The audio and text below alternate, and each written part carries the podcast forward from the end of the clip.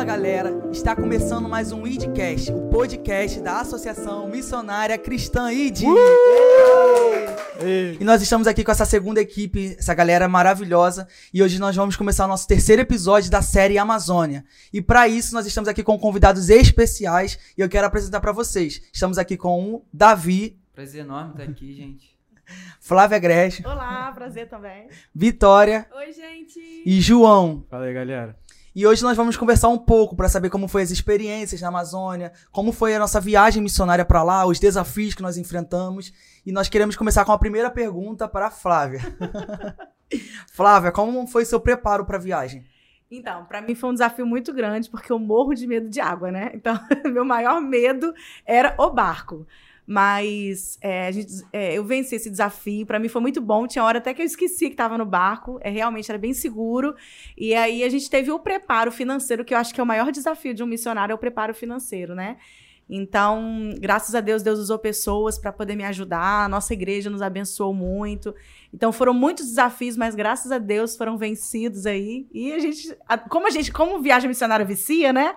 É. a gente já tá preparando para a próxima aí. E é muito bom. Foi, foi realmente cada, cada desafio foi romper uma barreira, mas é, eu costumo dizer que missões é assim: você sente no seu desejo, a vontade de ir, você fala para Deus, Deus, eu quero ir. Deus fala assim: você quer mesmo? Então tá bom, então você vai. E o Senhor, ele levanta os meios, levanta pessoas, levanta os recursos para nos levar, né? O que o Senhor quer é um coração disponível, né?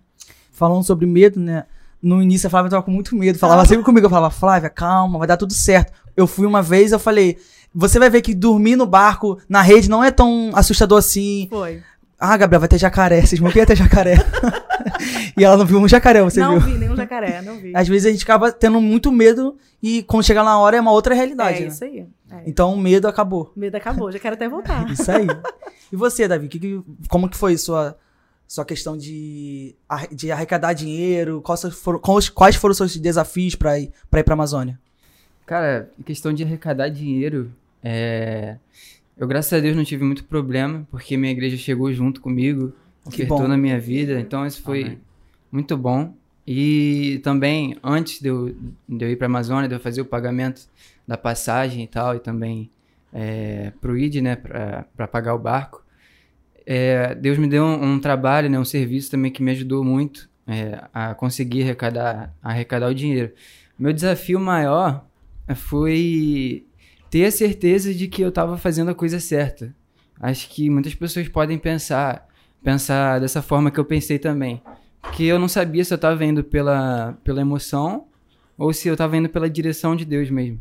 Só que eu acho que uma semana antes, foi isso mesmo, uma semana antes, Deus falou comigo e confirmou no meu coração de que eu estava fazendo a coisa certa. E aí eu fiquei mais tranquilo e viajei tranquilo, mas foi muito bom. E como foi, por exemplo, questão de medo? Você teve medo para poder ir? Cara, se tem alguma coisa que eu não tive foi medo. Por incrível que pareça, é... Deus esteve comigo o tempo todo, falando comigo, eu não tive medo do que poderia acontecer. É claro que a gente tem que se precaver, né? Fazer tudo que a gente pode fazer para que não tipo, aconteça tipo, aprender nada. a nadar, né? Tipo, é, lá, lá, no manual tava escrito, né? Aprender a nadar. Aprender a nadar. Mas medo eu não tive, cara, graças a Deus. Então deu tudo certo para você, né? A questão de arrecadação, sua igreja te ajudou, te apoiou. Sim, isso, isso graças a Deus não tive problemas. problema. A igreja chegou junto mesmo. Legal. Assim é bom, né? Quando a gente ah. tem esse apoio da igreja. É. Isso é fundamental, é. né? Eu uma vez eu li uma frase que a igreja que não apoia missões não pode ser chamada de igreja, né? Porque a igreja, o significado dela é chamado para fora, né? É forte, mas é uma verdade muito grande é. no nosso meio, infelizmente. É uma realidade muito forte. A gente tem que realmente mudar essa visão, né? A gente, como jovem, a gente está levantando realmente essa bandeira para trazer a, essa diferença na, nas nossas igrejas. É, a gente está realmente mostrando o valor do, de missões. A gente está realmente indo no campo missionário e eu sei que no futuro a gente a gente está semeando hoje, a gente vai colher no, no futuro. Com certeza. Eu não sei se eu, a sensação que eu tenho quando às vezes a gente faz muitas coisas na igreja, né? E aí toda vez que eu vou para missão eu falo assim, eu, o que eu faço na igreja não é nada. Eu tenho a sensação de que eu não faço nada. Às vezes a gente tá cansado porque tá fazendo e chega lá você vê, meu Deus, isso não é nada. Deus olha pra você e fala assim, ó, você acha que faz uma coisa? Não faz nada. Então, assim, te dá um, uma sensação de utilidade muito grande sabe? De você servir na simplicidade.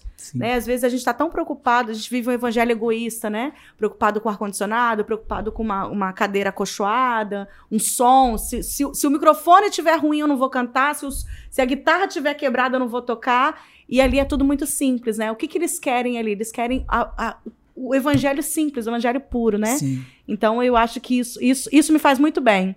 É você compartilhar a simplicidade do evangelho como Jesus fazia. Né? E eu sempre falo isso, né? Essa questão do ir é impossível você ir e voltar a, a, mesma pessoa. A sua visão muda, a sua Sim. mentalidade muda muito. Você volta a se sentir um peixinho dentro do aquário. É, isso aí. Experimentou um mar gigante. Assim. Exatamente. Exatamente. Porque é a gente, às vezes a gente acaba ficando muito limitado dentro de quatro paredes e a gente acha que aquilo dali é o suficiente e é tudo. E não é tudo. Não. Quando a gente vai pro campo missionário, realmente a gente começa a ver e entender que aquilo sim é evangelho. E como você falou, né? Lá eu, eu pude perceber isso. Eles só querem ouvir a palavra de Deus. São Eles só querem ter alguém para poder é, discipulá-los, falar de Jesus e dar realmente um caminho ali, um norte. Então nós estamos ali realmente para pregar o evangelho e realmente para eles entenderem o, o, chamado de Deus na vida deles e, e, toda a questão do discipulado, né? Isso é muito importante. É. E você, Vitória, o que, que você achou? Quais foram os seus desafios, seus medos? Então, acho que para mim foi um desafio bem grande, porque eu fui na primeira viagem com o Id, né, pro sertão, e na primeira viagem, os meus pais foram me ajudando, né? Fui bancada pelos meus pais. E nessa segunda viagem agora, meus pais falaram, ó, agora você vai ter que vai ter que dar, vai ter que dar o seu jeitinho atrás. aí, vai ter que vai correr atrás dinheiro. aí para poder você conseguir esse dinheiro aí. Uhum. E eu fui, né, na doideira assim, mas fui. E aí a gente começou, a gente começou não, né? A gente já vendia, né? Mas agora a gente é, voltou a venda de bijuteria que eu tenho para viagem da Amazônia. Fala um pouco sobre a sua empresa aí. Então, eu, a empresa dela é missionária, gente. Final do ano passado eu abri uma empresa é, de bijuteria e através dela eu uso para poder conseguir recursos para viajar. Eu, ela me ajudou um pouco no sertão, mas agora com a Amazônia foi totalmente voltada para isso. E foi até o último segundo de trabalho, na última semana a gente tava na correria, vamos, vamos, vamos, vamos conseguir. E além das bijuterias também, lá na igreja a gente vende o açaí, né? Sim. Com os jovens que também foi cansativo. Sufoco, correria total. que só. Eu acho que é legal essa questão de, do sacrifício. É, a gente acaba valorizando mais também, e, né? É verdade. Mas é eu, verdade. eu falei isso pra ela, não foi? Falei, é muito, é muito mais fácil falar assim, olha, eu quero fazer uma viagem missionária, toma tanto para você viajar. Agora, quando tem o seu suor, você entende realmente o que é viver missões. Porque a gente, nós que fazemos essas viagens a curto prazo, missões a curto prazo, a gente tem o nosso pagamento e a gente sabe o que vai comer amanhã. Agora, um missionário no campo é, é um milagre a cada dia, totalmente diferente. Vivem pela fé mesmo. Né? Vivem Sim, pela é. fé. Então a gente. É, não que a gente não, não, não iria ajudar, né? Mas a gente disse para ela, falei, a gente quer ver o seu sacrifício. E realmente, ela sustentou toda a viagem dela, né? E ainda ajudou a mamãe no final ainda. Gente, só abrindo um parêntese. Flávia é mãe de Vitória, tá? Nossa primeira missão junto. É, é nossa, e o primeiro podcast juntos também. É aqui. verdade. Parece irmãs, né? Nem... Ai, obrigada, João. Não parece. E, por exemplo, sobre a sua empresa ainda seus clientes sabem que você está ali em prol de, das, das viagens Sim, missionárias? eu sempre deixo isso muito claro na, na página, falo que é, pra, é voltado para missão. Inclusive, quando a gente não está em temporada de missão, por exemplo, agora, a gente ainda não sabe qual vai ser o nosso próximo destino, né? É, mas a cada miçanga que eu vendo, cada bijuteria, eu tiro um real para poder colaborar com alguma com algum missionário ou com, com alguma agência missionária. E graças a Deus tem dado certo. E se Deus quiser na próxima viagem também, nós vamos usar os recursos da, do Olive, né? Que é o nome da página, não falei. Tá lá no bio dela, próxima... fins lucrativos pra missão. Isso, isso aí, aí, isso aí. Coisa linda, gente. Tudo realmente em prol do reino, né? Isso. E você, João, como é que foi essa questão sua para poder ir para a Amazônia? Quais foram os seus desafios, seus medos? Sim, cara, eu vou ser sincero que o maior medo que eu tive era comer peixe toda, todo dia na semana. Eu tava morrendo de medo. Graças a Deus. É. é. Não, tô brincando, mas é, foi muito de boa lá. Se tivesse peixe todo dia eu também ia comer de boa. Também pra não passar fome, né? Morrer de fome. Missionário raiz. É, missionário raiz. Mas. É, Come dando glória. É. Mas um desafio que eu tive aqui antes de ir pra viagem também foi a questão do, do dinheiro, né? Que eu, foi a primeira viagem missionária que eu fiz que eu paguei com o dinheiro do meu salário, né? O dinheiro do meu salário. E, cara, foi muito gratificante para mim ter feito isso, sabe? Por causa que eu sempre fiz viagens missionárias com meus irmãos, né? Também fui com ele nessa, mas com meus pais é, bancando, né? E dessa e, vez foi diferente? Dessa vez foi diferente. Eu me banquei, eu tive mais independência nisso. Então foi muito bom para mim, como é, crescimento também e também é, levar mais a sério a questão financeira, né? Então foi muito bom. Eu, não sei, viu... eu não sei, se pra você é assim, Mas quando a gente, nós filhos, quando a gente é bancado pelos pais, entre aspas, e depois a gente vê a gente, a gente pagando a viagem do nosso dinheiro, é um, é um negócio, a gente sente assim, caramba, é, eu corri já atrás. Já sou grandinho, tá ah, grandinho. Eu sou adulto, eu me senti assim. É, exatamente, também me senti desse jeito. João, você viu alguma diferença, por exemplo, você indo nessa viagem para a viagem anterior, sendo que nessa vez agora você que conseguiu o dinheiro todo pelo seu trabalho? É, assim, a diferença mesmo foi só na questão da, da questão financeira. Mas hum, dentro da missão, assim, foi a mesma coisa, né? Fui, fui lá o evangelho do mesmo jeito. E você teve algum desafio, algum medo para ir para lá ou não? Não, foi tranquilo. Na parte do peixe tava brincando, mas é, tirando isso, foi de boa, de boa de verdade. Não teve nenhum medo, não? Medo Cara, medo barco. de cair do barco, né? Virar, todo mundo cair, Titanic 2. É, mas... Viu? Então, eu é. tava com medo, não é só ele não. É. é só eu não. Não viu também nenhum jacaré, né, João? Queria ter visto, não só vi. tinha o Rodolfo, né? É, só Rodolfo. Só Gente, conta não, aí a história do Rodolfo. eu só escutei a história do Rodolfo, né? Eu, não, é, eu não também vi só ele. escutei, não vi É, não. a gente não É. viu. Ele tava na segunda comunidade, né? A de Três Unidos, né? É, ele era o jacaré do... Mas é uma, é uma A história, não gente. chegou a ver, não, a história eu não sei. Não, a gente não conseguiu ver nenhum jacaré lá. Não, teve gente que foi na voadeira e viu. É? Viu, Viu, é. teve gente que viu. Tem gente que viu Pensei sim. que era mito. Não, Eu não vi, não. Infelizmente. Questão, tipo, é, natureza, bicho, vocês- alguém ficou com muito medo? Eu achei que ia ter muito mosquito e não, não teve. É. Fiquei bem surpresa. É, não É, Eu achei que nós veríamos miquinhos, jacaré. Porque geralmente a galera acha, né? É bem estere- estereotipado, né? Tipo Uhum. assim, todo mundo fala pra gente, "Ah, vocês foram pra Amazônia, viu jacaré, viu tigre, É. e mosquito, e bicho, como se lá É. só fosse resumido a isso, né? Isso. E a gente não, eu particularmente não... Vimos o boto, né? É, a gente só viu o boto. Eu vi cobra. É. Vi cobra quando eu tava. Quando eu tava. Vocês subiram, eu tava no barco. Aí eu vi aquele movimento nas águas assim, eu achei que fosse o boto, né? Aí eu, Isabel, Isabel, acho que é o boto, é o boto. E três movimentos. Quando foi chegando perto, eu vi Ah, é, só eu lembro esse dia que você a falou. cobra com a cabeça pra cima, assim. E eu acho que ela era bem grande, porque o movimento que fez na água, né? Tirando o boto, eu não vi mais nada. Parecia que eu tava Arara, vagem você grande na minha casa. Ah, é, a gente, também, a gente teve arara. Não, é arara. arara. Você vê mais jacaré da sua casa do que lá, né? É, eu vejo mais jacaré. Exatamente. Olha aí. Pior que é verdade. E a galera achando que lá a gente ia ver tudo. É. E eu também queria saber um pouco é, como foi a expectativa versus realidade de, de cada um de vocês. Vamos falar um pouco aí. Isso é bom, isso é bom. Vai, Davi, fala você primeiro. Cara, as minhas expectativas estavam bem altas, mas quando eu cheguei lá foram superadas totalmente. É, eu vi coisas que eu não imaginava que, que eu ia ver, que ia acontecer. Por exemplo, uma cura lá que eu presenciei, que teve e eu não esperava que eu ia ver coisas desse tipo assim. E Deus surpreende a gente, né? Então foi muito bom, cara. Superou mesmo minhas expectativas de verdade. Foi melhor do que eu imaginava. Eu fui achando que eu sabia o que ia acontecer. Porque a gente já tinha ido pro sertão. Então, a gente viu como é que funcionava o trabalho, mais ou menos, já tinha uma noção. Então, eu fui assim, ah, vai ser assim, assim, assim e assim.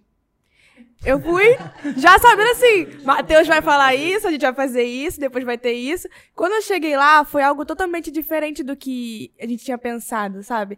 É, ao decorrer do dia. Tipo assim, o que a gente achava que ia ser normal, uma simples fala com as crianças, um bate-papo, aquilo se tornou um momento especial, sabe? Algo diferente. Que a gente nunca tinha vivido, sabe? É um- um- uma simples conversa com alguém se tornou algo tão tipo, meu Deus, eu nunca imaginei que É porque às vezes a gente vai assim, vai ser mais uma viagem missionária, né? Mas na verdade, cada viagem é tem uma algo- viagem. tem algo É diferente, isso aí. né? Mais uma É, viagem eu não que pra conta. Porque o campo é diferente, as pessoas Isso são aí. diferentes. É isso aí. né? Nenhuma viagem é a Apes- mesma. né? Não é, apesar da proposta ser a mesma, que é levar a palavra, né? E, e- mas cada lugar tem a sua singularidade, cada um tem. É, é, é muito gostoso isso, né? Deus usa cada um de maneira diferente nos lugares. Nunca a mesma coisa. Sempre é uma experiência nova. É, assim, eu, eu vou falar de duas expectativas que eu tive, né? A primeira foi a questão da- do comer, dormir, como que era.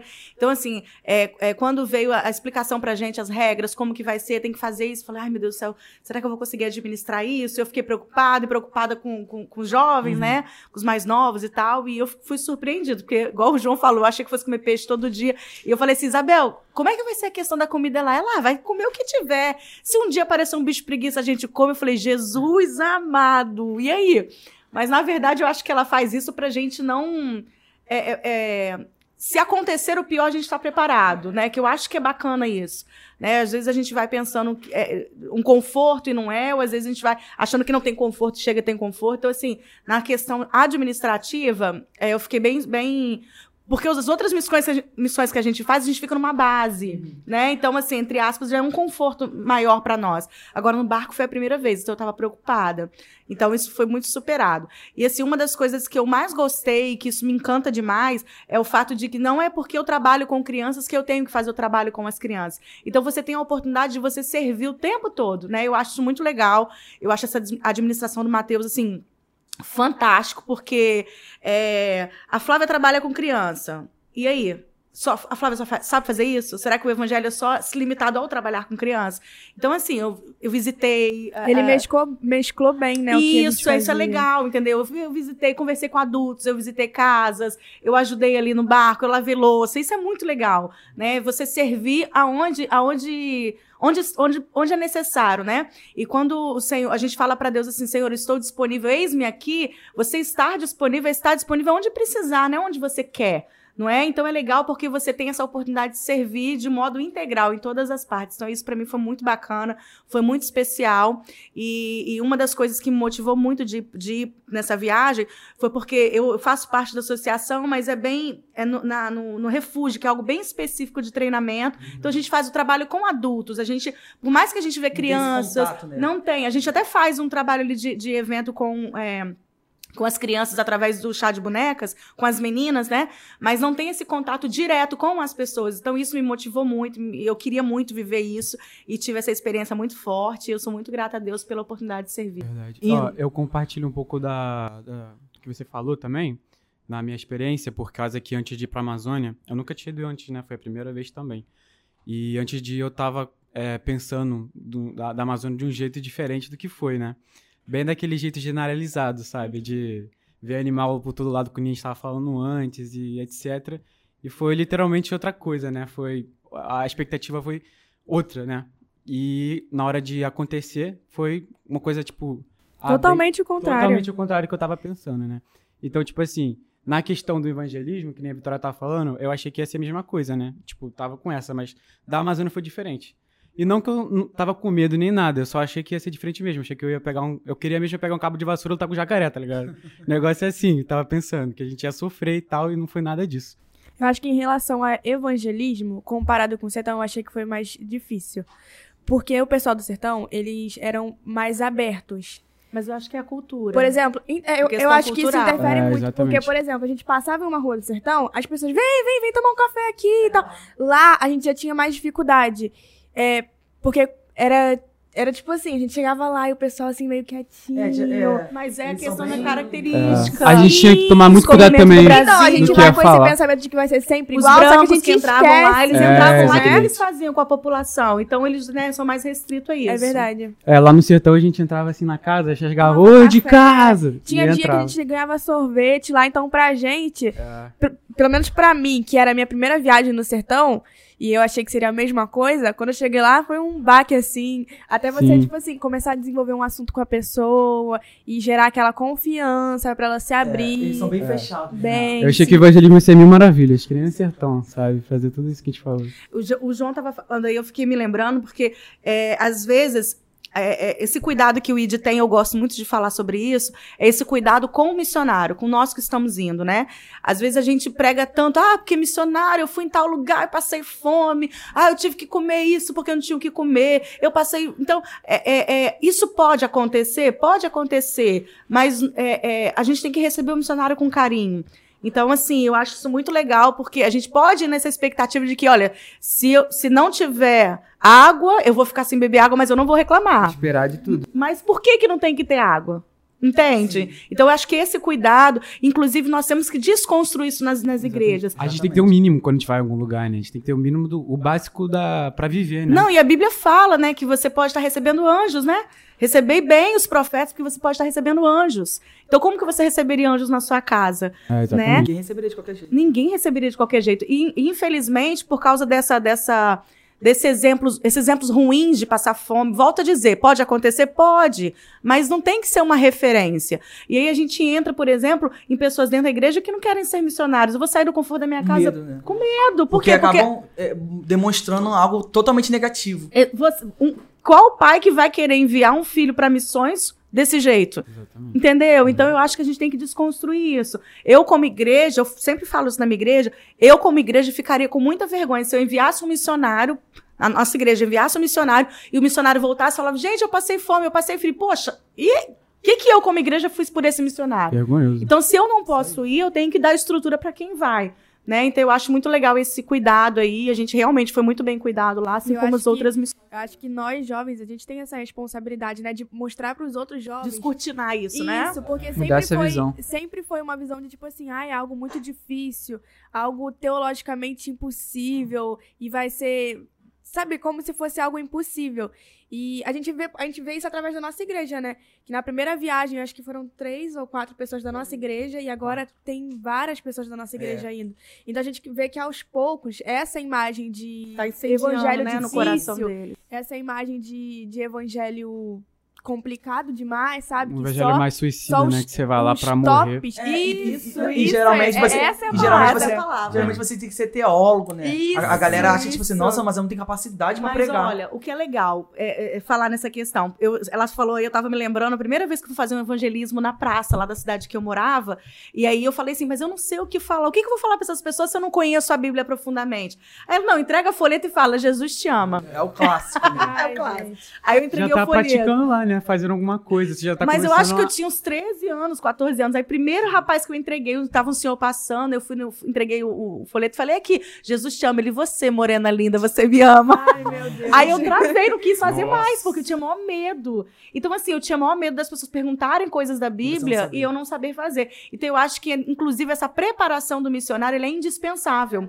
Porque as pessoas precisam conhecer a realidade. Eu tô indo para o Amazonas, o que que tem lá? Qual o contexto cultural, contexto histórico, Por isso geográfico. que é importante pesquisar antes, não é? Exatamente. A gente, por exemplo, a gente teve essa, bastante instrução, né? Pré-viagem. Porque a gente precisa ir com a mente totalmente preparada porque que vai acontecer, né? Uhum. E uma outra coisa que você está falando é muito interessante, a gente sempre bater nessa tecla de que a nossa geração vai trazer essa realidade do, de missões, não romantizando missões, mas sabendo que a gente precisa ter o, o, básico, né? E como você falou, a igreja não pode achar isso bonito. Não tem como a igreja, né, é, achar que, tipo assim, não, tem que sofrer é isso e acabou. Porque, como você já falou, a gente acaba criando uma geração que tem uma aversão a, a missões. Eu não quero se Deus falar comigo que eu, que eu sou missionário, não quero. Porque eu, eu, tenho, eu tenho esse terror. É, e, cara, é um quando, de terror, isso aí. Quando você vai na missão, você vai lá abençoar aquele lugar e você também sai muito abençoado. Você sai com bênção em dobro, sabe? Tipo, Deus não só olha para as pessoas que estão lá, ele também olha para você que tá indo lá a se gente, sacrificar. A gente engraçado, Gabriel. a gente acaba é, recebendo. Exatamente, a gente é quando... é mais edificado até. Isso aí, a gente acha que vai dar e a gente que recebe, exatamente. né? Quando eu fui para África, é, as pessoas, né, têm aquela visão de que, ai, as crianças so sofrem, pobres, comem e tal, tal. E realmente isso existe? Existe. Quando eu retornei de lá, você viu muita criança sofrendo? Eu falei, gente, eu conheço, é um povo adorador. Por quê? As pessoas só olham o lado ruim. Uhum. Então, ah, eles são pobres, sofrem, tal, tal, tal, tal. Eu conheci um povo que a gente marcava a hora, ó, uma hora tem que estar tá aqui, meio dia eles já estavam na porta. E você pensa que eles estavam de cara fechada esperando a gente? Nada, eles falavam assim, ó, faz a voz grossa, faz a voz fina, eu faço a voz do meio, e todo mundo cantava. Então você chegava, você via a alegria deles, eles serem gratos com as pequenas coisas que você oferece, com a palavra simples do evangelho. Então, assim, a gente realmente tem que desconstruir essa, né? Essa, essa visão de que missão é sofrer, missão é coisa ruim né? E trazer realmente que a, a, o papel da igreja é missionar, né? E a gente tem que ensinar as crianças, ensinar os jovens. E volto a dizer, sempre que for levar um grupo de jovens, preparar esses jovens, né? Para não achar também que é um passeio, né? É, porque tá às vezes a gente volta passeio. falando assim, olha, é, é, pode ir para a missão porque te dá um traz uma segurança, né? Uma organização boa missionária, ela te traz uma segurança para viajar. E a gente apresenta para a igreja essa segurança e às vezes os jovens se empolgam, se empolgam e acham que é uma viagem a passeio, é, né? Um oba-oba. É, então, também não é nem assim, né? É, a é. gente vai lá pregar o evangelho, pregar Jesus. Há um objetivo, né? Exatamente, o objetivo. E tá na Bíblia, que não vai ser fácil, vai ter perseguição também. Sim. Então, a gente tem que botar isso na cabeça. É. A gente não tá lá pra passeio, a gente não tá lá pra visitar o lugar. E, e falando um pouco disso também, tem a questão totalmente espiritual, né, por detrás. é, eles precisam entender que a gente está indo para um, um, campo de batalha. É, Sim. Exatamente. Você, por exemplo, nessa viagem, Davi, você enfrentou alguma coisa na, na, na, questão espiritual? Então, como eu te falei, eu enfrentei antes, né? Antes de ir, porque eu tava nessa batalha comigo mesmo, assim, de, de não saber mesmo se eu tava indo por essa empolgação que a gente tava conversando aqui. Pô, será que eu fiquei emocionado, cara? E, e vi assim, e fiz a inscrição. as fotos bonitas, falei, eu quero ir. Né? É, eu fiquei pensando, pô, será que foi isso? Mas aí, como eu te falei, né? Deus confirmou isso uma semana antes de eu ir. É, eu, eu vi. Eu vi as fotos lá, já, já tinha essa imaginação de como era a Amazônia, então eu fiquei nessa batalha assim comigo mesmo. Pô, eu, eu vou ou não? Será que eu tô fazendo isso por emoção? Mas aí no final eu vi que era a direção de, de Deus mesmo e tudo que aconteceu lá, a gente viveu uma guerra espiritual lá também mesmo, é muita pressão, né, do inimigo sobre a gente. Ah, e também, antes de eu ir, teve duas coisas que aconteceram comigo na semana antes de eu ir, que foi duas semanas antes de eu ir, que foi de, de guerra mesmo. Eu tava indo jogar um futebol na segunda-feira, a gente viajava no sábado, né? Aí na segunda-feira eu tava indo jogar futebol, fui subir a, a serra, né, Grajaú, Jacarepaguá, e tava chovendo um pouco, mas não era temporal não, tava chovendo só. E aí eu não tava rápido, cara. Eu tava no máximo uns 45 assim por hora, subindo de carro, e meu carro começou a derrapar e, e fica para lá e para cá, perdi o controle e, e, voltei, tipo, coisa que nunca tinha acontecido comigo antes. Então, logo na hora eu já sabia. Eu tava com meu primo do lado, eu falei, é, tá vendo? É por causa da viagem. E não foi só isso também. Depois, na mesma semana, acho que foi na quarta ou na quinta já, eu tava trabalhando e tava saindo de, de Campinho para ir até São Cristóvão. E o Waze mandou eu entrar dentro de uma favela para fazer um retorno. E, tipo, não tinha sab como saber que era uma favela. Eu entrei, aí quando eu fui, é, eu fui andando assim de carro, eu olhei no retrovisor, tinha um, um bandido de, com um fuzil gigante assim apontando pro carro de trás. E aí eu pude ver também como Deus é bom comigo. Mesmo, mesmo inimigo tentando isso tudo contra a minha vida, porque são coisas que não acontecem assim, não acontecia comigo, nunca tinha acontecido. A gente e acha que são coincidências, duas vezes em uma né? semana. É, não é Na verdade. Comigo aconteceu algo bem. Não, não nesse sentido físico, mas aconteceu algo parecido. Eu tava mega animada com a viagem, muito animada, vendendo açaí todos os dias e miçanga pra tudo quanto é lado. E na semana da viagem me bateu um desânimo. Nossa, eu ia falar isso também. Foi na eu ia semana, falar a mesma coisa. Bem quando a gente tava prestes a viajar, começou Exatamente. a bater um desânimo, aquele pensamento assim, cara, será que é pra eu ir mesmo? Eu não tô animada, eu acho que não é pra eu ir, acho que Deus tá mandando ficar. E eu falei, mãe, eu acho que eu não vou, mãe. Ela, Vitória, mas você já pagou a passagem, você já pagou a hospedagem. Eu, mãe, mas eu não vou. Ela, Vitória, você ora. Se você sentir realmente que não é para poder ir, a gente dá um jeito que de repente é Deus falando pra poder você não ir e tal. Tá bom, mãe, amei, vamos orar. E acho que a gente foi. Quando a gente foi viajar? Acho que você falou comigo no domingo, né? Foi, a gente foi viajar. A gente viajou no sábado. No sábado. E eu lembro que acho que na segunda-feira eu fui pra igreja. Foi, eu falei assim, Deus, eu preciso saber se é pra poder ir ou não. E, cara, eu acabei de chegar na igreja. Quando eu terminei de orar, que eu levantei e sentei é, Deus usou uma irmã para falar comigo que era para poder eu ir e que ele tava me dando essa permissão. A gente acha que esse negócio de cansaço e de desânimo é e de ou até mesmo de um acidente assim é coincidência, mas não é. É porque a gente sabe que a gente vai passar por uma guerra espiritual e o diabo não quer que a gente que a gente esteja ali. Ele se ele sabe a, o, é, se ele sabe que aquilo ali vai ter um resultado bom, ele vai fazer de tudo pra gente não estar tá ali. Então ele vai colocar desânimo, ele vai colocar na nossa cabeça que a gente não é capaz que a gente não vai conseguir. E aí vem Deus e nos surpreende, fala: Não, minha filha, vai que eu sou contigo. E quando chega lá, a gente é surpreendido e a gente consegue vencer a batalha. Porque Deus não Cara, manda ninguém pra batalha se não for pra ganhar. pensamento, acho que geral, né? Todo mundo, antes da viagem, ficou desanimado. Eu fiquei desanimadão, cara. Eu, eu fiquei animado uma semana antes de ir na viagem, quando a Isabel ficou mandando foto do barco, da, das comidas de tudo. Eu falei, cara, que irado. Tipo, uma semana antes eu. Branco, tá ligado? Na minha cabeça, sabe? E é meio que inevitável. Não tava né, esperando nada da viagem, de, fiquei tipo. Ah, acontecer. Sabe o que é legal? A gente, quando a gente pensa na, na, na questão da viagem, a gente está indo para um campo missionário que há uma batalha espiritual. Né? Então, se a gente entende que a gente está numa batalha, a gente não pode deixar de se preparar antes. É verdade. Às vezes, quando chega lá na missão, ah, eu quero orar, eu quero jejuar, eu vou fazer é, é, propósito e tal. Isso precisa isso... começar com antecedência. Exatamente. Exatamente. Né? Igual aqui a gente vê os, os militares se preparando para uma guerra que a gente nunca sabe se um dia vai acontecer. É uma pressão é gigante em cima da gente. Não é? Então, assim, hoje, hoje existe é, é, o alistamento obrigatório para quê? Se não vai ter guerra. Então ele se prepara para algo que não sabe se vai acontecer. Então a gente não tem que esperar chegar lá para se preparar, tem que ser antes, né? Sim. Quando Efésios fala revestir da armadura, todos os dias está se preparando, se revestindo para vencer o inimigo, né? Então é muito importante a gente ter essa preparação espiritual antes. Às vezes não leva a sério assim, tipo, ah, faz um jejum antes da viagem, é, ora, sabe, ora muito mais, um dobro e tal. Isso é para garantir que coisas assim, é, detalhes que a gente acha que é normal não aconteçam, sabe? Então, na, é, nada é demais. Tipo, tipo, tudo pode fazer na, da maneira certa, sabe? O principal também acho, mano, é que tá, tá com a nossa vida, assim, nos caminhos mesmo. Tipo, sem brecha mesmo. Tá certo, porque se tu for é, tiver tudo errado, Deus pode surpreender e mudar tudo, né? Porque mas não é legal. Ver aquela história que a Bíblia narra sobre Acã, né? O pecado de Acã. Hum. Por causa de um, a, todos perderam todos, a guerra por causa sim. de uma pessoa. Né? Então, por isso é que é muito importante a equipe estar tá sempre alinhada. É uma equipe, né? Tem que estar tá é, em conjunto, tem assim. Tem que estar tá em conjunto, no mesmo objetivo, no mesmo propósito. E falando nisso, por exemplo, a gente precisa realmente se abastecer antes, porque chegando lá a gente doa muito. Eu, particularmente, quando eu voltei de lá, me senti totalmente vazio.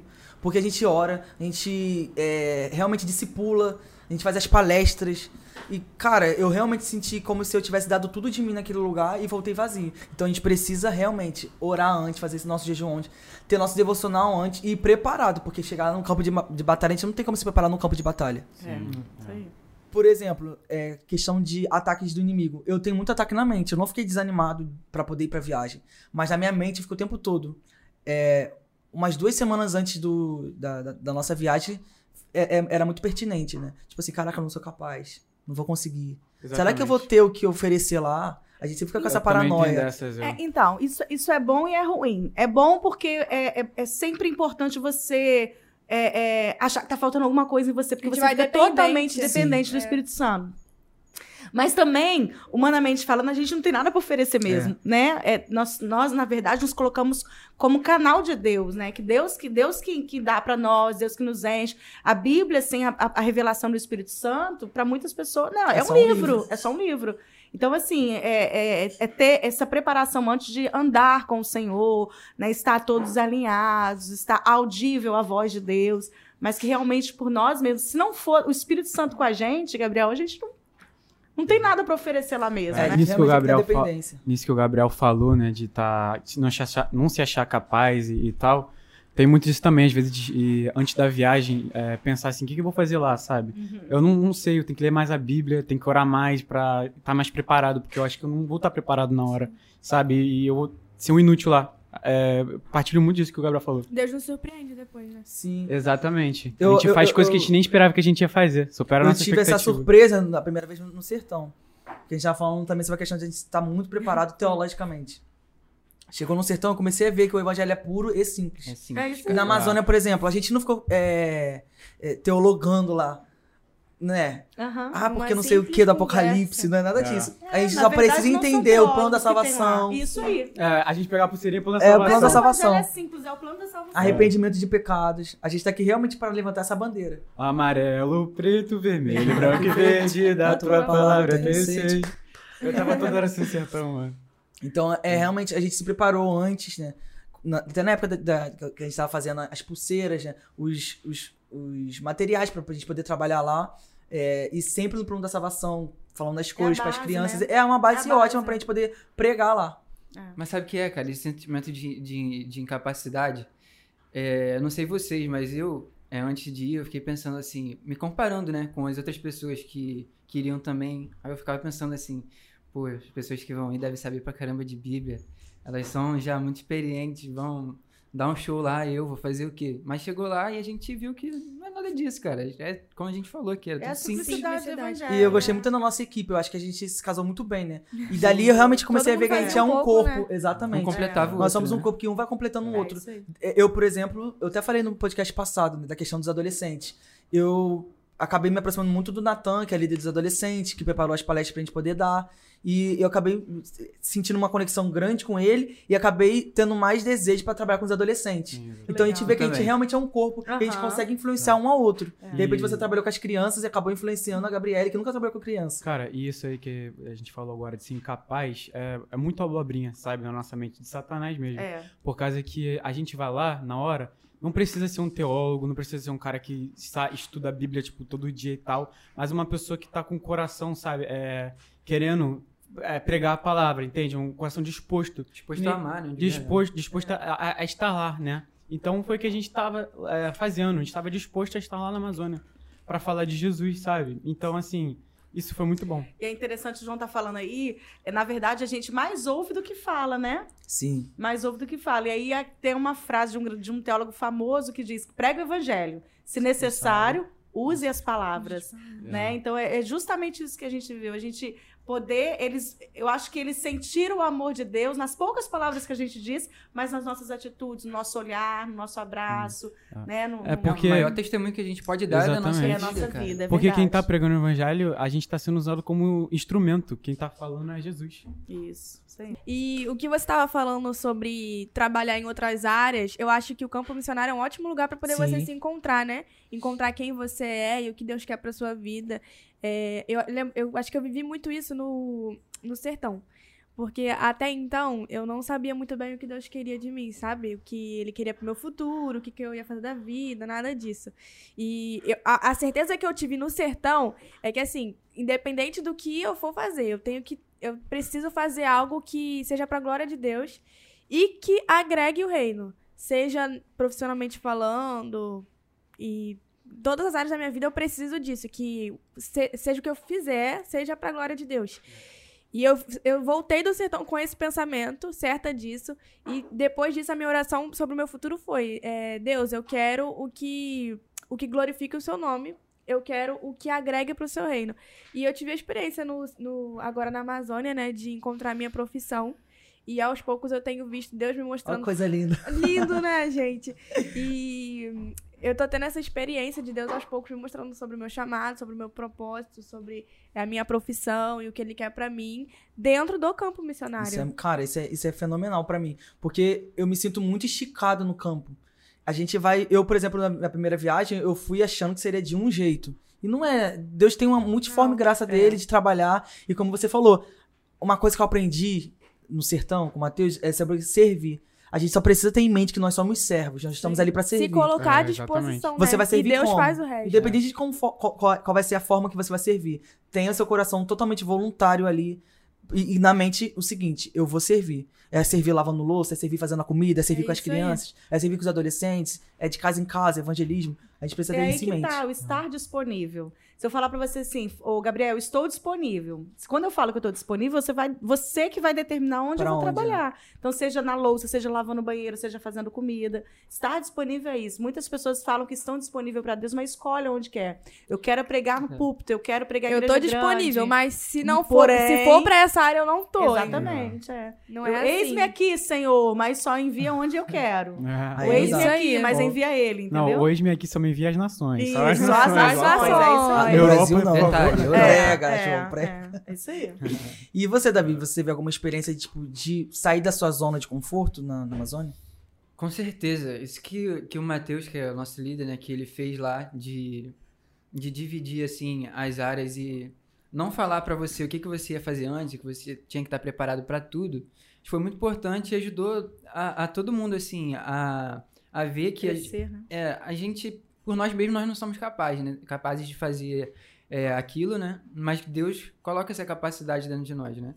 E eu pude falar lá para adolescente, pude falar para criança. Assim, não sou muito acostumado a falar com criança e tal, mas a gente vê que tudo flui, sabe? É só a gente estar tá disponível, estar tá à disposição que, que Deus faz acontecer é. através de nós.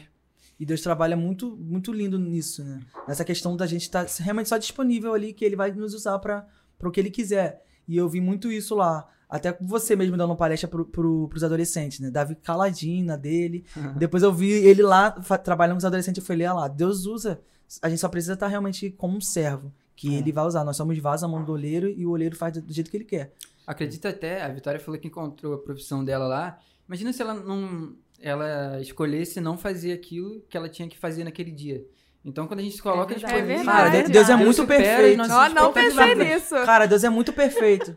É. Nossa. E ela não querendo ir. É. Não. Aí você acha que não é espiritual? É espiritual. Com Exatamente. Ou seja, uma chave virou na vida da Vitória lá no, no- na Amazônia. Foi. Que lindo. Ai, meu Que Deus. Usada por Deus.